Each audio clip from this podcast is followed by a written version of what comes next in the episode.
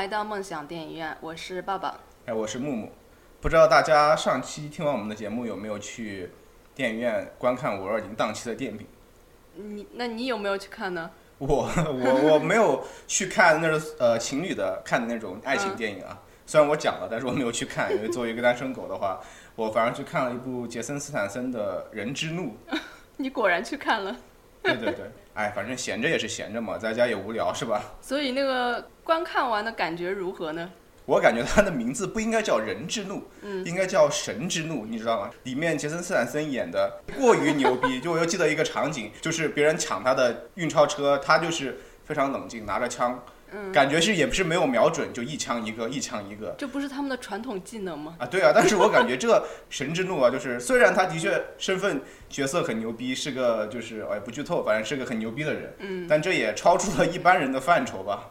所以看的还是爽的，是吧？啊，爽还是很爽的，刺激你的肾上腺素 加剧分泌。所以它的效果还是达到了，就还是有这一部分观众很吃这一套的。对，但是相比起来就是。哎，整个片场人还是很少，大家都是小情侣去看爱情电影了。对，那那如果说他还有续集，你还是会看吗？我觉得他应该没有续集了吧。每次都说这句话好吗？没有，毕竟不是《速度与激情》嘛，这种就是一个小的片子嘛，我也不知道。好的。那我们今天聊的并不是这个片子啊，我们要聊的是我们上一期其实已经有预告过的，我们要聊一下关于《指环王》系列的电影。这个电影因为最近也在重映嘛，最近重映的电影也特别多，有非常经典的老片子都在重映。其实也有很多有意思的现象可以聊，比如说我们现在的人去看一些非常经典老片子，就是以前从来没有看过的，他反而会给这些老片子打一星的差评，会觉得，哎，这到底在搞些什么？所以我们也可以聊一下为什么会有这些呃比较不一样的观感。今年重映的片子很多，嗯，等我之前看《指环王》之前，就是看了他们那个影评嘛，当时都上热搜了，嗯，各种一星影评，对，大家说，我去。这尼玛什么玩意儿？我看了三个小时，睡了两个小时，然后结果还没有一个结尾。就我睡了两个小时起来，以为会有一个惊心动魄的结尾，结果就无疾而终。就是他看完第一部是吧？对 对对对，因为它是一个三部曲嘛。看完第一部感觉，我靠，这演了个啥？这他妈都是啥？对啊，这种感受。有些还会说很拖沓的，拍来拍去不就是去送一个戒指吗？然后就这样没了，就觉得很无聊吗？啊，对，大家说什么？西方版的《西游记》的，嗯，对，其实我不知道为什么，我很早很早以前对这个片子的印象也是很像《西游记》，就感觉确实可能它的大致观感会有一点相似。因为你可能觉得它故事就是，因为都是经历九九八十一难那种感觉嘛，而且它其实是有点像公路片一样呀，就是一路去走到各种不同的地方嘛。但其实这并不是这本小说或者是这部电影的精髓，对对，或者是说原来想要表达的一些东西吧。那肯定是嘛，它的你看的它大致的观感，就是一下子看的那第一观感会有一点点感觉是这样子的。其实除了这个片子之前龙猫啊什么之类的，也都很多小朋友都给了一星的差评。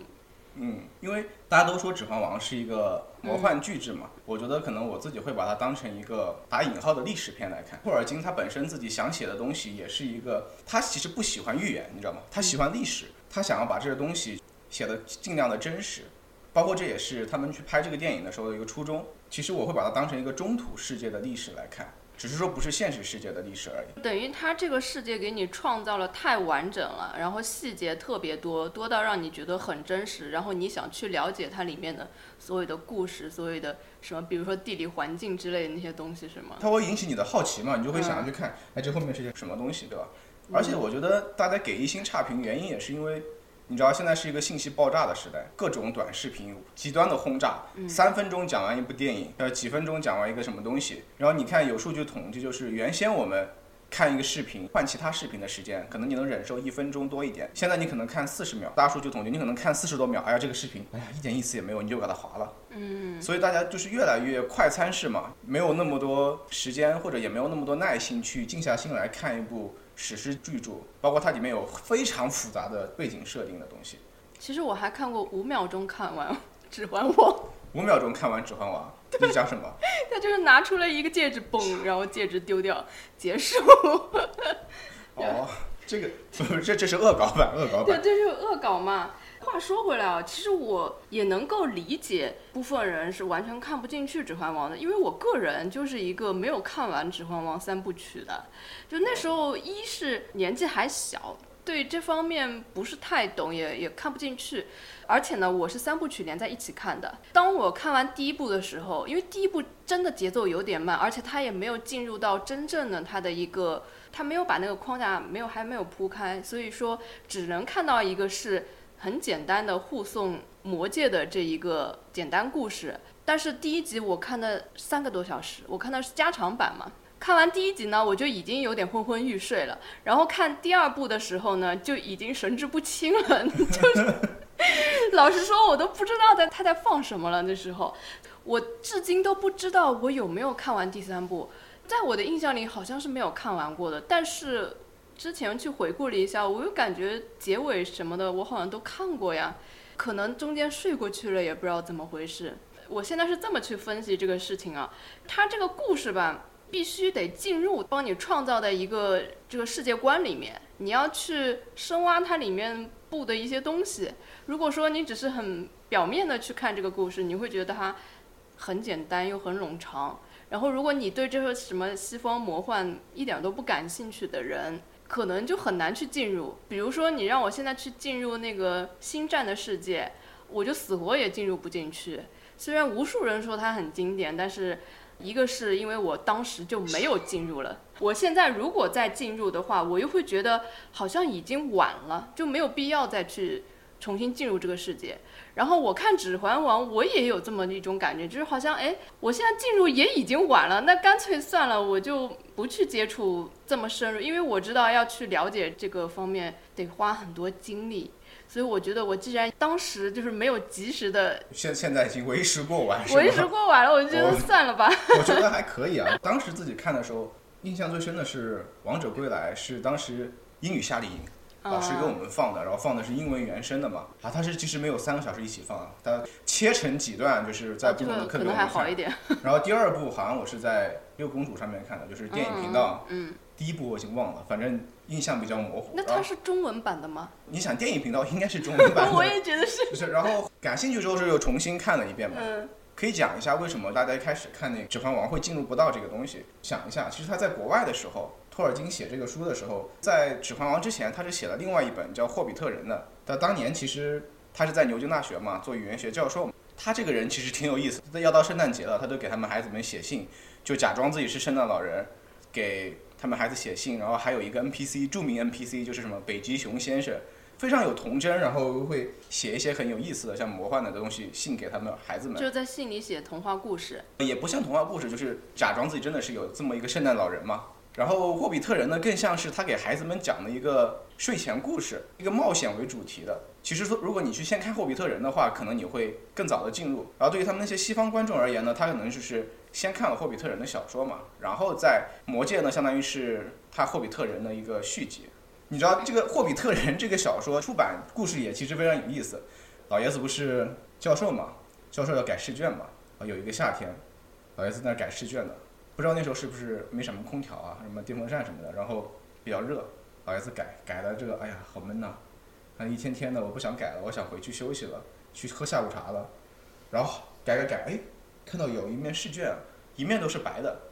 嗯，老爷子后来自己纪录片里讲，哎呀，我当时都想给这学生加五分了。哇，这个学生啊，卷面多么整洁，给他整洁分加五分是吧？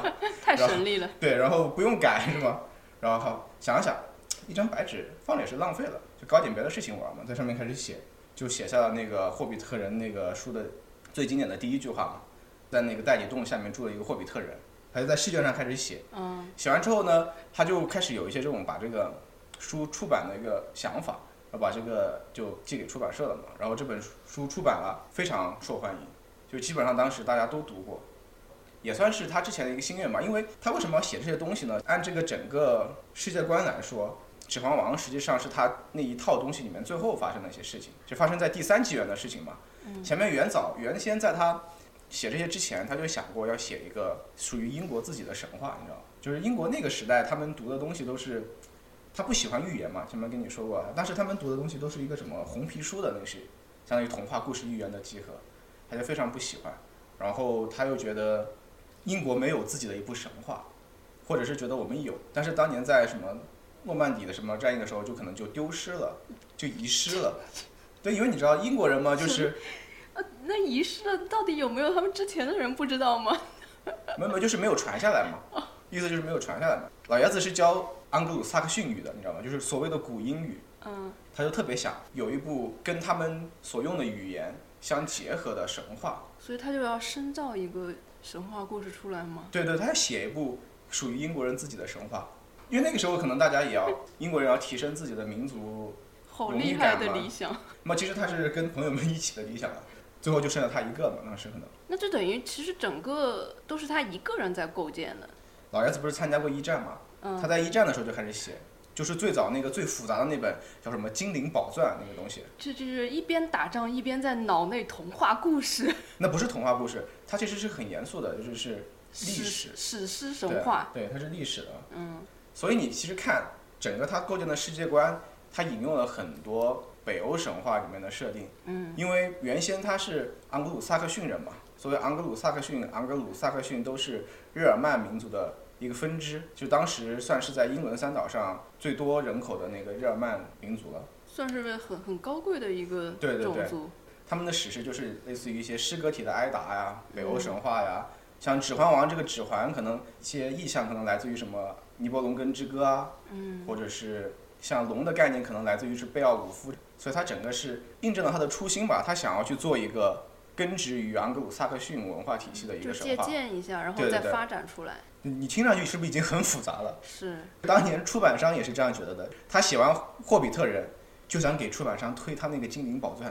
就主要是觉得他一个人要构建这么庞大的一个世界，一个一个神话体系，就有点不可思议。啊，老爷子很有天赋的，精通各种语言，在他的神话体系里面，他的所里面所有的语言都是他自己创造的。其实你说到这个，我插一嘴啊，我就想到，其实中国也有这样的一个体系。也是，就是中国的作者，他是想要要构建一个类似于就像西方神话这一个通用的一个神话体系。因为你现在说《指环王》的这个题被很多其他作品都在沿用嘛，像那个魔兽世界什么，都是用的这个神话体系嘛。对。然后中国作者他是创造了一个叫九州世界。现在很多很多的这种类似于玄幻小说，它其实套用的都是这个九州系列，但是它不是一个作者创造出来的，它是一个就等于好几个作者坐在一起讨论出来的，然后这些人他们都共用了这一个类似于神话体系一样的。其实我觉得中国也有这样的一套东西。体系化之后，为什么会有一些好处呢？就是为什么老爷子喜欢历史的原因，就当你这个东西会让人们觉得这段故事是发生在。这个地方很久之前的历史，是我们之前可以去参考一样。对对对，是我们出现之前的历史，你就会觉得它是真的，而不是说你看一个什么童话故事，哎，在山的那边，海的那边，是吧？蓝精灵到底住在哪儿？那个山是哪儿？你可能不知道。就是它没有具体的地方，它就不够厚重，然后也可信度会比较低一点。就是你没有一些代入感嘛？就刚刚跟你说的，这个东西老爷子一个人想出来，我觉得也很牛逼。是啊。当时出版商看到他说《霍比特人》这么成功，你们给我搞个续集吧，吧？老爷子这个时候想，哎呀。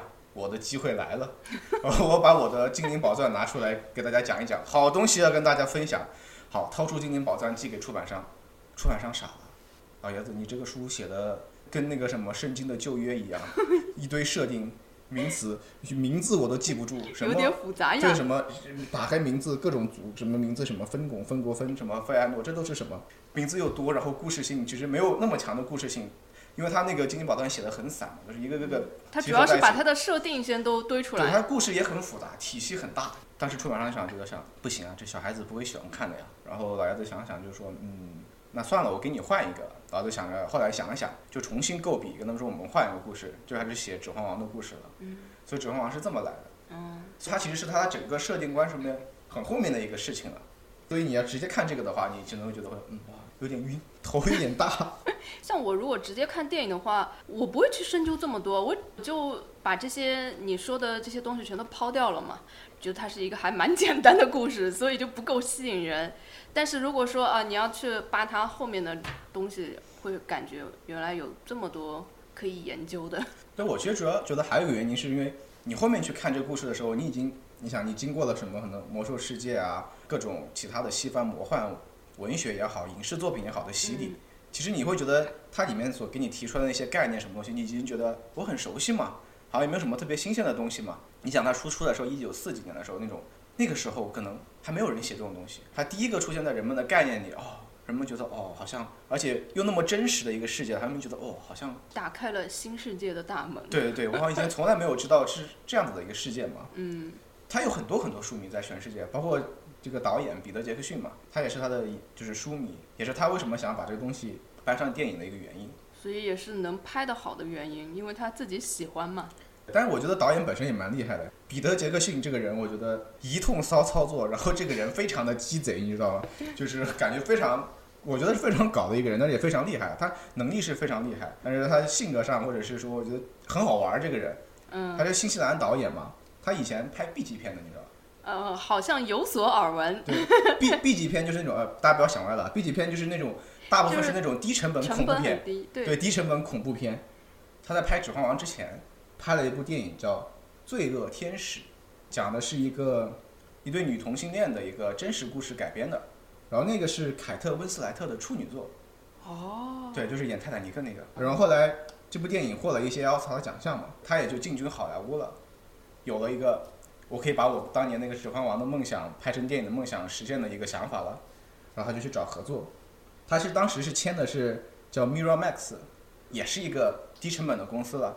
他跟他提出了这个计划，公司给了他七千万美元，然后让他拍。他当时是想就是一部拍一部还是三部一起拍掉的？他是想拍三部了，嗯，然后但是他当时跟公司拿到了这点。拿到这点钱，然后跟公司说拍，那就拍两部吧。公司啊，开始的时候公司说还行，等到他已经开始前期筹备工作已经开始了，先搞一些东西了，公司跟他说，嗯，我觉得呀还是有点贵，节省一点成本，就是你要么这样子，剧情里面有些角色就删删无关紧要就把搞搞死是吧？啊，这个突然怎么挂了是吧？然后节约点人力成本，什么东西拍的简单一点，我们给它搞成一部，一部直接拍完就了事儿了。然后不行，跟比特杰克逊想的完全不一样嘛，这不行不行，完全我要叫他们不干了，我说不行，据理力争。然后两家没有谈妥，没有谈妥怎么办呢？导演想了个非常骚的操作，我钱已经用了一部分了，钱又不够，公司又不给，然后公司也说，那你要去外面能找到投资也行。他想想，那我就找个更有钱的公司来投我，把这个钱填了，填了之后再拿点更多的钱，然后他就把那些剩下的钱搞了个二十几分钟的宣传片，就是试播片，嗯，然后拿着试播片就开始去找其他公司了，还挺聪明的。对，就跑到其他公司，你有空吗？我给你讲个故事，然后把这个片子给他们放一放，对，就像现在那种下面什么风投融资是吧？我给你搞个 PPT，我给你讲个好听的故事。我给你讲个故事。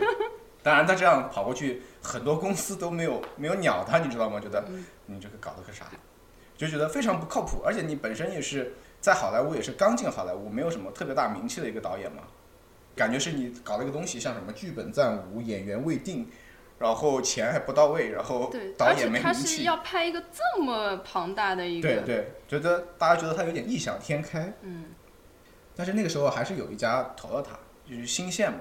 嗯，新线当时看了他的片子，他当时也跟新线一通搞，还要欲擒故纵，就说我们有很多人想要投我们的，你的你要看我们的片子要等的，等了一段时间给新鲜，新鲜也觉得你你装个毛，然后看完之后，反正觉得他们当时也很紧张，就老板到底投不投他们钱嘛？然后那新鲜的老板就说了一句话，他们就心定了，他说你这个为什么要拍两部呢？不考虑拍三部吗？哦，他开心了。对，他们开心了。然后新鲜给他投了两亿七，两点七个亿嘛，然后其实还是不够。对，就他后来，因为他拍三部，而且是史诗巨制嘛，而且导演要求还挺高的。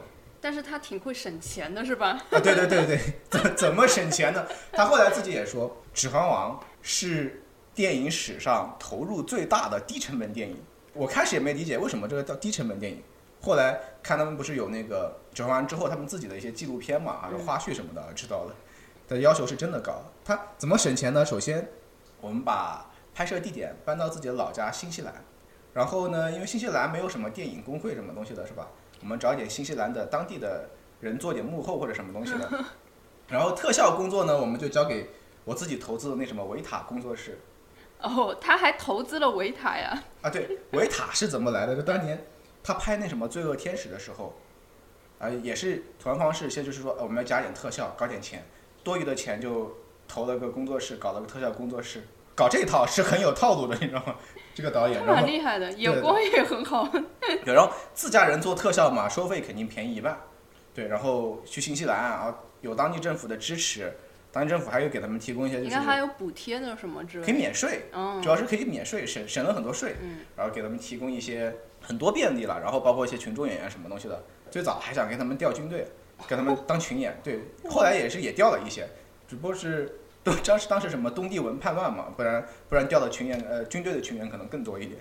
省钱的事情搞得差不多了，然后我们开始要请演员了。他当时宏伟蓝图那啥，我们请点什么著名的什么影星是吧，来演演我们的电影，然后就发了很多邀请了，什么肖恩康纳利什么各种，人家一看，嗯，这地方还得跑到新西兰，而且你还要三部一起拍，这个要拍很久嘛。对，然后主要问题是你给的钱好像有点少。而且导演也不算很有名的导演。对，然后如果他们不是不是那个《指环王》的书迷的话，可能本嗯身兴趣没有那么大嘛。是的，因为他本身还是好莱坞人，还是美国人嘛，毕竟不像英国人，英国人可能读托尔金那个还多一些，就没有办法，只能演员方面也省点钱吧，多请一点那种新生代演员，或者是当时看不是那么有名的角色，不是不是那么有名的演员来演这些就是角色了。但是其实里面还是有很多大牌演员。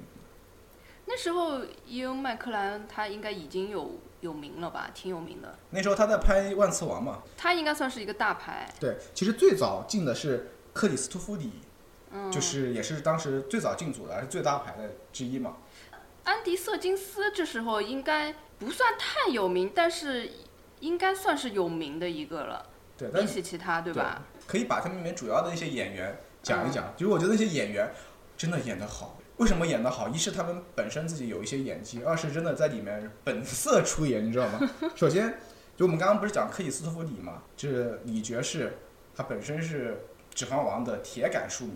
老爷子说：“我每年要读一遍，嗯，每年读一遍。”当年他见过托尔金的，你知道，托尔金本来是想让他演“有朝一日，如果我的书拍成电影的话，我希望你来演甘道夫。”然后，然后，但是老爷子怎么说呢？老爷子当时演零零七的反派啊，或者是什么，当时演什么傅满洲这种东西，已经是一个反派深入人心。其实我插一句啊，就是他的脸一出来的时候，就是一个剧透的脸，就是他看上去就像反派是吗？对的，就是当时他不是白衣飘飘，感觉就是很很正派的样子。一开始是隐藏的特别好，但是这张脸我就感觉看着就像是反派。不不，那跟老爷子本身经历有关。老爷子当年英国最早一批特工，嗯，然后写零零七的那个是他的，就是当时同样执行任务的，然后是，而且是他表亲。那人明显说了零零七的一些那个素材原型，就是嗯 人家老爷子，就是人家克里斯托弗里，就是他是经经历过生活的锤炼的，是吧然？后人人家是特 工。老爷子当时回答采访说：“你们想知道我当年做特工的时候做了什么事情？我可以跟你们讲，就是我怕我跟你们讲完之后，明天你们人没了。”就是不能说的是吧？说了之后就就要被明。天就被查水表，你知道吗？就是不知道怎么让这个人就没了。嗯当时老爷子我估计也没有收太多钱，毕竟书迷嘛，而且对非，常想演。对，所以就被反派角色深入人心，就被安排到萨鲁曼这个角色。他也很大度的就同意了嘛，就进来了进组了。你刚刚说的那个伊恩麦克莱恩，其实还是最晚进组的，他在主演里面，因为他当时在拍那个万磁王嘛。对，那时候应该是小有名气的，算是。对对对，算是比较名气的，但是当时里面演那个四个霍比特人的，基本上都就是新人。也不算新人吧，反正没有那么有名吧。凯特·布兰切特应该是算是有名的了，那时候，他们不是护爵小队的成员嘛？像他、啊像他呀，或者是他们都只只是戏份比较少的，所以也不会需要太多片酬，是吧？我觉得还是要按工时算嘛。怎么来说？嗯对，像凯特·布兰切特啊，或者演那个阿尔文的利弗泰勒，嗯，他们可能都是不是出现了不多，不是一直在新西兰，嗯，就是他们是要拍他们戏份的时候，他们可能在新西兰。然后像他们护爵小分队那种，他们是就一直在新西兰是的演演那个四个霍比特人的，像演弗罗多那个伊利亚伍德嘛，山姆的那个是什么？肖恩批评那个比利·博伊德和那个梅里的那个多米尼克嘛，其实名字大家都没怎么听过的。对，其实我觉得好像现在也没什么有名，但我觉得他们真的这四个人是本色出演。跟你讲批评不是皮品和梅里算是比较调皮的嘛，对，梅梅里然后老是照顾着他嘛。现实生活中这两个演员也是非常调皮的，你知道他们俩都是他们俩是英国演员嘛，所以他们俩会经常在一起，他们又能一起休息。这两个人没事喜欢干啥呢？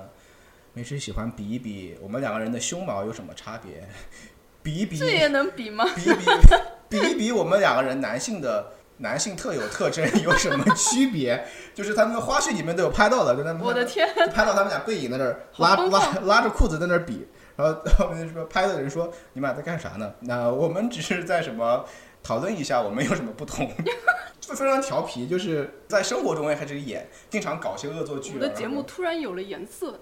哎，不用没关系，没关系，没关系，这个车速还不是很快，还可以。对，你知道，你知道，所以为什么他们两两演那个两个霍比特人显得特别调皮，就显得特别的不那么违和吧？就是说非常自然，就因为他们俩本身就是那个样子，特别皮。然后你想刚刚说的那个行为，一般我觉得至少在国内，一般正常人是做不太出来的。但我觉得有些英国演员啊好像都是有一点这种神经质吧？怎么说？啊就就是好多英国演员都有一些这种，你说他们解放天性解放的比较好，或者说放飞自是我艺艺术家的天性吧。弗罗多嘛就是纯真无辜的大眼睛。哎呦，你觉得这是纯真无辜吗？呃我我一开始看到这个人的时候，我觉得他很吓人，就是他的眼睛太太大了是吗？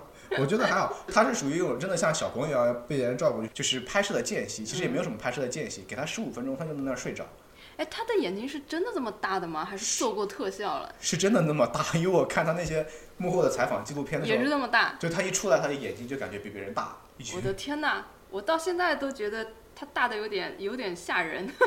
对，山姆这个嘛，就是在电影里面像弗罗多一直照顾弗罗多嘛，嗯，或者是像他的一个保镖一样，或者是，然后真实的在拍戏的时候，他们在他们四个人里面，四个霍比特人的时候，一直一直吐槽他，山姆像个保姆，就是 他非常操心各种事情，感觉像是个处女座，就是特别特别操心各种事情。那就和剧里也挺像的嘛。对啊，就是说本色出演嘛。他们说他们要坐直升机嘛，比如说有一次坐直升机，他们四个坐一个，然后他在那儿跟那个驾驶员沟通，你你后面还有两个直升机呢，你是不是要飞得快一点，或者怎么怎么样？哎，我们这样会不会赶不及？我们会不会撞上？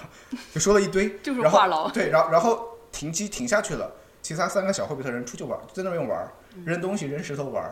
山姆那个扮演的人站在那儿开始指挥那个后面两架直升飞机要怎么停。哎，你们左边靠一点，哎，右边靠一点，来，再往前走一点其实他。是不会指挥的，是吧？不是他就是操心嘛，他应该不会指挥，我觉得就是放心不下，就总感觉，总感觉好像我放心不下，你知道吧？哦，我这里提一嘴啊，就是我看最近的，就是新的人去写的影评，就好多人都喜欢山姆这个角色。对，因为你看到后面的时候，我当时小时候也看，小时候我也觉得，哎，这弗罗多怎么搞到后面这么不经诱惑，就是跟着经常又不辨是非的样子，那人家戴着戒指呀，感觉对。后来觉得其实是应该，因为是那个指环，就是魔戒嘛，嗯腐蚀了他，或者是说对他有一些诱惑，给他很大的压力嘛。年纪大了之后才明白一些，小时候小时候思想比较单纯，对对对，就是我觉得还蛮奇怪，就是我记得我依稀记得我们以前看这个片子，大家都喜欢的是那个精灵王子啊，就是这这些角色，要么就是阿拉贡啊，就是这些角色。嗯，哎，但是我这一次去翻评论，居然前面几条全部都在都在说，哎，我爱山姆，山姆好喜欢你，什么好希望有你这样一个朋友。你看现在的人跟以前人看的角度完全是不一样的。我们现在喜欢这种小角色，并不是要他长得很美啊，很很我帅呀、觉得也不是小角色吧，他也是他是个主角团里的，但是他一定是主角团里没有那么闪闪发光的那种角色。嗯，但也很重要。我觉得他们护姐小分队几个人都很重要啊，毕竟也不是一个单主角的电影嘛。但是他肯定没有其他那些很漂亮啊，然后嗯魔法很高啊、聪明的那些人吸引眼球啊。能不能说明现在的人审美，或者是说他们的感兴趣的点已经变了？大众的审美变得更多元化了。呃，我们用个比较呃高级的词。呃挺好，挺好，嗯，非常好，你说的刚刚说的精灵王子那个，我想就是奥兰多·布鲁姆嘛，嗯，《指环王》是他第一部电影，便宜嘛，新人便宜。他电影学院刚毕业就他真过来面试。会挑，挑了一个长得这么好看的。啊不不不，他开始挑的不是这个，哦，他刚来的时候没有什么自信，就是嗯。选了一个就是什么法拉米尔的角色，然后导演看小伙子长得挺帅的，嗯，看你骨骼惊奇，我有一个重大任务交给你，你再来演一下精灵王子啊。对，然后就让他演莱格拉斯嘛。事实证明，真的颜值就是正义。当年当年第一部那个正片没上，宣传片一上，女粉丝已经坐不住了，你知道吗？就女粉丝已经疯狂了。是的。所以你会发现电影里面给了他特别多特写镜头，而且他永远很干净。当时有人就说嘛，就是为什么喜欢精灵王子，就是其他人感觉像什么阿拉贡什么，感觉脏兮兮的。对对对，就就只有干净。精灵王子感觉像发着光一样。对对，非常的白净，非常的帅。阿拉贡其实，我觉得阿拉贡是一个特别有个人魅力的演员，但是其实最早不是他来演阿拉贡，哦，最早是一个年轻的演员，后来演拍了一段，导演觉得不行，这个年轻人 hold 不住场，演不出阿拉贡那种感觉，然后就临时给他打电话，打电话说来，你要不要老兄你要不要来新西兰？我们这儿有个角色，让你演个指环王。然后那个不是演个戒指吗？不不不不，然后那个阿拉贡那个人，那个维果维果摩特森嘛，维果摩特森，他想了想，他也没读过《指环王》，他想这个东西，这电影是啥？我也没我也没见过。然后，然后就说我考虑一下吧。然后导演说，那可能你得快一点，下午之前就要给我答。然后这时候他主要是他儿子，他儿子是是个《指环王》的书迷，他就问他爸，就是。谁给你打电话嘛？他的他爸说，他们让他去演阿拉贡，他就说你去啊，你去啊，赶紧去啊。就是，然后他是受到他儿子影响才去的。然后去那儿开始看那个《指环王》的小说嘛。他是算是后面去的嘛，去了是没拍几天，他的个人气场和那种气质，感觉就征服了其他的演员。他们就觉得，嗯，这是我们酷倔小分队的怎么主心骨，或者是说，在他们的演员里面，就不拍戏的时候，他们也觉得他是。他们的老大哥这样的感觉，人会有一种这样的气场嘛，给人那种感觉。他其实很敬业的，你知道吗？就是他其实当时也有已经有名气了，他是很敬业的。他不是有个剑吗？阿拉贡有把剑，对吧？他们剑有不同材质的，有是那种铁剑、钢剑的，有的是用铝做的那种轻一点的。拍特写的时候拿个重一点的剑，然后什么打斗的时候就拿个轻一点的或者怎么样的。维格摩特森他就要，我天天要背着那把重的剑，就是他觉得这样他才能就是。跟那个剑有一种感觉，有一种联系，嗯，有有厚重感是吧？就剑在人在，就这种感觉。对，然后到什么程度呢？他去健身房啊，也背着吗？就健身房出来，对，然后感觉是一半运动服一半戏服的时候，拿着剑在街上自己走，在那对词。一会儿警察来了，感觉你这是干啥呢？拿着个剑在这挥来挥去，然后没办法，让他们剑术老师出了个阵，形影不离。开车的时候，比如说开车什么，剑也就放副驾或者是放后面。这种天天天天带着，每天带着。哦，以前的演员都好敬业。对，但是苦了跟他打的那些演员，他他打的时候也是拿这把剑，砍他身上还是有点疼的。嗯。他拿到剑就问那个人说：“这个剑怎么保持它的锋利？怎么开锋？”就是又要了一个磨刀石。他不会拍戏的时候那个是开过锋的剑吧？也没有没有那么锋利了，但是在电影里面有他的镜头，他拿磨刀石在磨他的剑那个，就是他也是他自己。要求的，哦，对，他是他非常敬业了，就是，哦，他蛮注重细节的，就是一个用剑的人，经常要保持他的锋利，是吧？对啊，男子天团三人组嘛，我们已经说了精灵和人类，嗯，还有那个矮人，电影演员好像没有那么有名嘛，叫约翰戴维斯，但是后来我发现看资料的时候发现，矮人居然是他们里面扮演者是他们里面最高的，居然是长得最高的那个，哇，那他是怎么做出来的？这就要说到他电影里面有很多，就是有特型演员，包括一些视视觉误差这种方式，他也是他拍摄手法里面很了不起的一点嘛。你想，它里面其实他有很多替型演员，他一般是取了小、中、大三号，中号一般就是他们正常的这些演员，小号的是那种侏儒的嘛，然后大号像有巨人症的这种。那比如说这个镜头拍的时候，更加注重的是一些特写是在比如说阿拉贡啊、莱格拉斯啊，或者是。正常人类身高的这种，然后他们就会把中号的和小号的特型演员放在一起，然后要对，然后要体现那种霍比特人什么东西的，他们可能就会加一些大号的特型演员和那四个霍比特人的演员放在一起，就有个对比。对，然后再做一些视觉误差嘛。不知道大家网上看过没有？那种，比如说我在这边拍，比如说我拍一个霍比特人和一个正常的人类，我把正常人类放的离镜头更近一点，霍比特人放得更远一点。近大远小。对的，实际上是错开的。嗯比如它你看到一个桌子好像是连在一起的，其实不是连在一起的，嗯它是断开的，然后就近大远小嘛这种。然后同一套场景做两个，一个小一个大，有的、哦有的东西甚至是做三四套这种。其实这还蛮难的，虽然近大远小，但是它会能，它会有空间感，就会看得出来，它两边各切一个，然后再拼接是吧？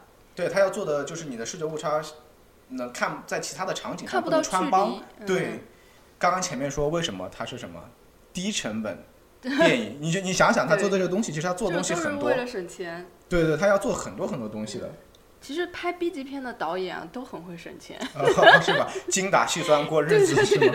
然后省了点零花钱，我还可以投投资开个公司搞一搞。护救小分队我们基本上都说完了，还剩下一个波罗米尔，肖恩宾嘛，大家看那个《冰与火之歌》应该知道，他演史塔克那个。没看过好的，就是反正就是这种类型的，我都很少看是吧？不是，既然已经进入不进去了，我就感觉我已经被抛弃好了。的，这哥们儿，这哥们儿也很有意思。他有两个点很有意思，一是他是他也是个反派专业户嘛，但他每次演反派死的比较惨，不完全统计他有各种死法。但是拍《指环王》的时候他很满意，因为他死的很正面。以前死的又是反派，然后死的又很惨，形象不太好。这次死的比较正面，他很满意，以至于后来大家看那个《冰与火之歌》的时候，就有的人反正开始不知道剧情嘛，没看过这个演员的，觉得哎呀，这史塔克是不是主角什么的，影迷就知道，哎，这哥们儿要死了，就不知道什么时候死而已。就这两个剧算是他死的比较正面的。哥们还有一个特点是什么？恐高。他们当时拍一个戏，就是就有一段像《呼救使者》里面他捡起那个魔戒那一段，是在雪山上面嘛。嗯。他们第一次是坐直升机上去的，怎么真的到雪山啊？嗯，那室外嘛，对的，就是户外拍摄嘛。然后他们是坐直直升机上去的，然后他们就看见他坐直升机，旁边疯狂的非常紧张，非常抖。我天哪！现在一般都是就直接棚里面搭一个什么布景啊，啊然后后期再做一做。对，然后他那个那场戏又很重要，他拍拍完之后，然后再坐直升机下来。那个什么阿拉贡演员跟他打趣嘛，就说感觉，呃，你是不是拍摄的时候，你居然能把那个就是恐高的事情忘了，就是也挺厉害的。他说我没有，我一直在担心啊。然后从那次之后，他就拒绝再坐直升机，就是别的演员坐直升机，我走路，我坐那个什么滑雪的缆车，滑坐到那儿，然后下来我就开始爬山。就是早上拍戏，别的演员坐直升机出发，他比别人要早一两个小时出发，然后就开始在那儿爬。天哪！别的别的演员坐在直升机上开始起飞，开始飞，就看见他的身影越来越小，就在那儿爬，他们就看着他在那儿爬，就是已经恐高到一定程度了，你知道吗？嗯，但还是很敬业的去拍完了。对对对，当时还有两个更敬业的演员，当时在雪山上拍，要要马嘛，马带不上去，哦，就找了人来演马，就是 就是骗那些新西兰演员说，来来来，我来我我们这儿有个大火，美国好莱坞巨制影片，上来过去发现自己演马，就是也一点也没有，反正就演个马。哇，以前都这么实景的拍，很厉害。对啊除了实景之外，它里面你看那些特效或者 CG 什么东西的，嗯其实他们维果就是那个维塔工作室嗯做的那个方法跟其他也不一样，就我们可能做个 CG，电脑直接做就行了。嗯他们是其实有一个整个的设计的框架，他们非常好的继承了就是托尔金想要是一个历史片的那种感觉嘛，就是想要突出历史感或者是说真实感。其实整部电影想最想突出两个字就是真实，是怎么样去构造一些概念呢？其实你想知道要从一个小说到你脑子形成形成画面，再把这个画面展现出来，实际上很难的嘛。对对，你要准确。他们是通过两个非常著名的插画师，先把插画画出来，然后不断的修改嘛。画出来之后，然后他们那个工作室在做模型，做完模型之后也是改，做好了之后再把它扫描到电脑里面去，出一个 CG。那两个插画师很有名，一个叫艾伦里嘛，一个叫周文浩，约翰浩。嗯在拍电影之前，因为小说出的很早嘛，那时候他们已经他们插画就已经很有名了，就是大家都认为他们插画画的很好。请这个插画师的时候，也是导演一通骚操作，也是忽悠人不。是不是，请那个艾伦里，因为艾伦里就是属于那种，我我住在某一个好像是爱尔兰吧还是哪儿，就是一个不知名的地方，然后就是像隐居一样，找不着也不知道人家来不来，怎么办呢？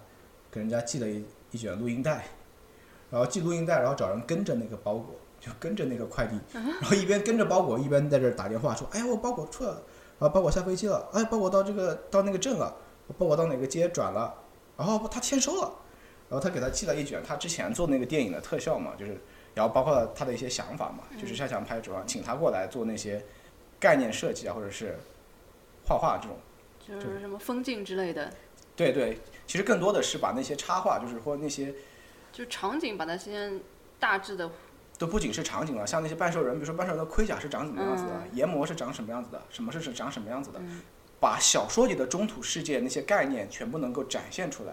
就是艾伦里看完导演给他寄的那个东西嘛，呃，觉得好像还挺好的，拍的挺好的，然后就跟他说，就是我来就来了，然后和他另外一个。就那个约翰好，然后就一起开始给他们做一些概念的设计和画。霍比屯那个地方是他们拉着他们到了那个那个地方，然后让他们当场，他们俩人就在那儿写生一样，就是看着那个场景，草地啊、河水啊，然后开始画，把那个东西画下来。然后他们再按照他们画的那个东西进行一些优化或者是改修改，然后最后提前一年去搭那个东西嘛。嗯。彼得杰克逊有个好点就是他非常会鼓励人，就是他会告诉你哪里做得好，然后告诉你他想要的是什么。然后通过了，他给你盖个章，叫什么 PJ Approved，就是你这个东西得到了彼得杰克逊的认可，就可以用了。在得到这个章之前，这个东西是不能不能进行下一步的。他好自恋啊！没有，就是尽量保证这个东西大家想法是一样的嘛。其实就是真实设计的。他脑子里面也是有画面的嘛。就就如果说你的设计跟他脑子里的画面能契合了，那就是最好的。他们也是，其实每天都在做什么，类似于头脑风暴这种，不是说契合。他希望你做出来的东西，比如说你给矮人族做东西，你给人类和精灵分别做东西，他希望你做出来的东西呢，是符合这一族的文化的，就是让人相信你真的是有这么一个种族存在。他们的服饰啊，他们的建筑装饰啊，为什么会是这个样子？是因为根源于他们的文化。你像矮人比较固执，所以他们的建筑啊，或者是装饰什么东西，都是一些正方形啊、菱形这种。方块的方方正正的东西比较多，就是没有圆弧形。对对，然后厅也很高嘛。精灵嘛，就是永生的种族，又那么美，所以他们做的东西很多是用一些大自然的线条啊，和一些很优美的曲线，然后金光闪闪的这种，有很漂亮的花纹。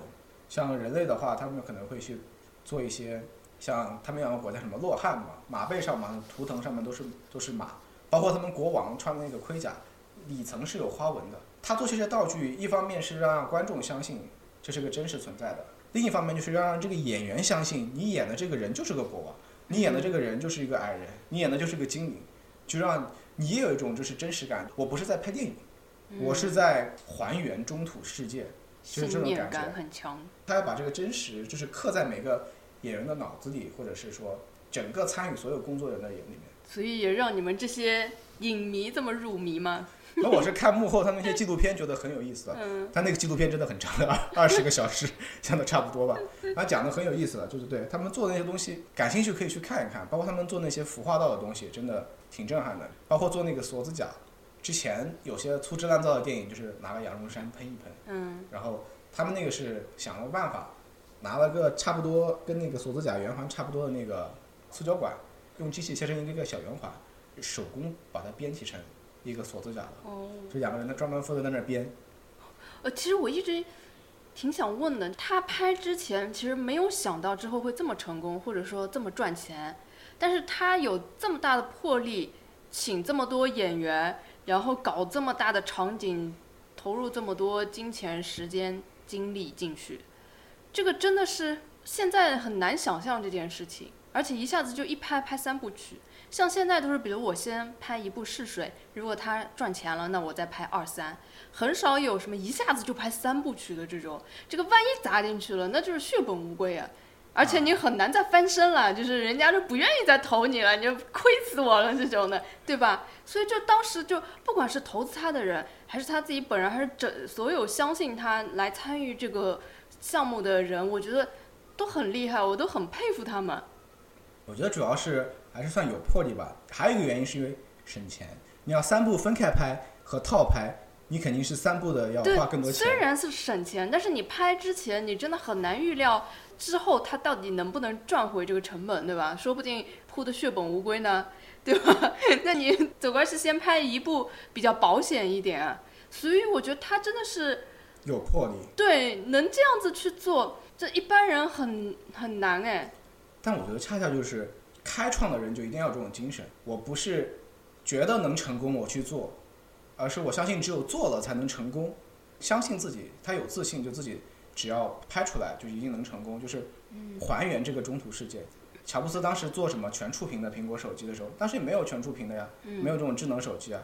相信自己的眼光，就觉得做出来之后一定会火嘛，就做出来一定是成功的，是划时代的产品，那人家也就做出来了，也没有说哎我先做个东西试试水，或者是哎做做个东西做个中间版什么的。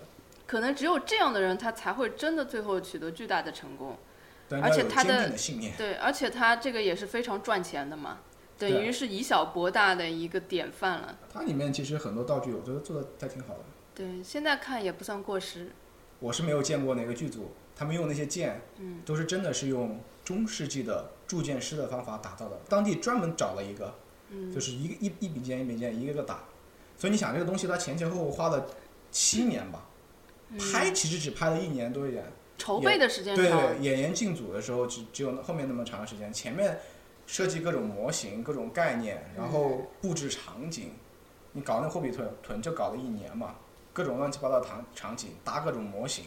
真的不容易，也就是这样嘛，就是你要真实，所以大家才会相信嘛，就花投入了这个精力嘛，大家就会觉得还是值得的。是的，之前聊的都是一些关于他的幕后的花絮，还有一些演员的一些介绍，一些趣事，包括这个电影是怎么来的，对他的故事是怎么诞生的，其实都是一些其实主要故事以外的一些花絮。接下来就要聊一下真正的故事了吧。对啊，我们可以开始进入这个故事的主线任务，可以开始了，是吧？好，那我们这期节目就先到这里，然后下一期我们就开始真正的进入了故事，讨论这个故事是怎么发展的，然后包括有一些其他的什么好玩的事情。预知后事如何？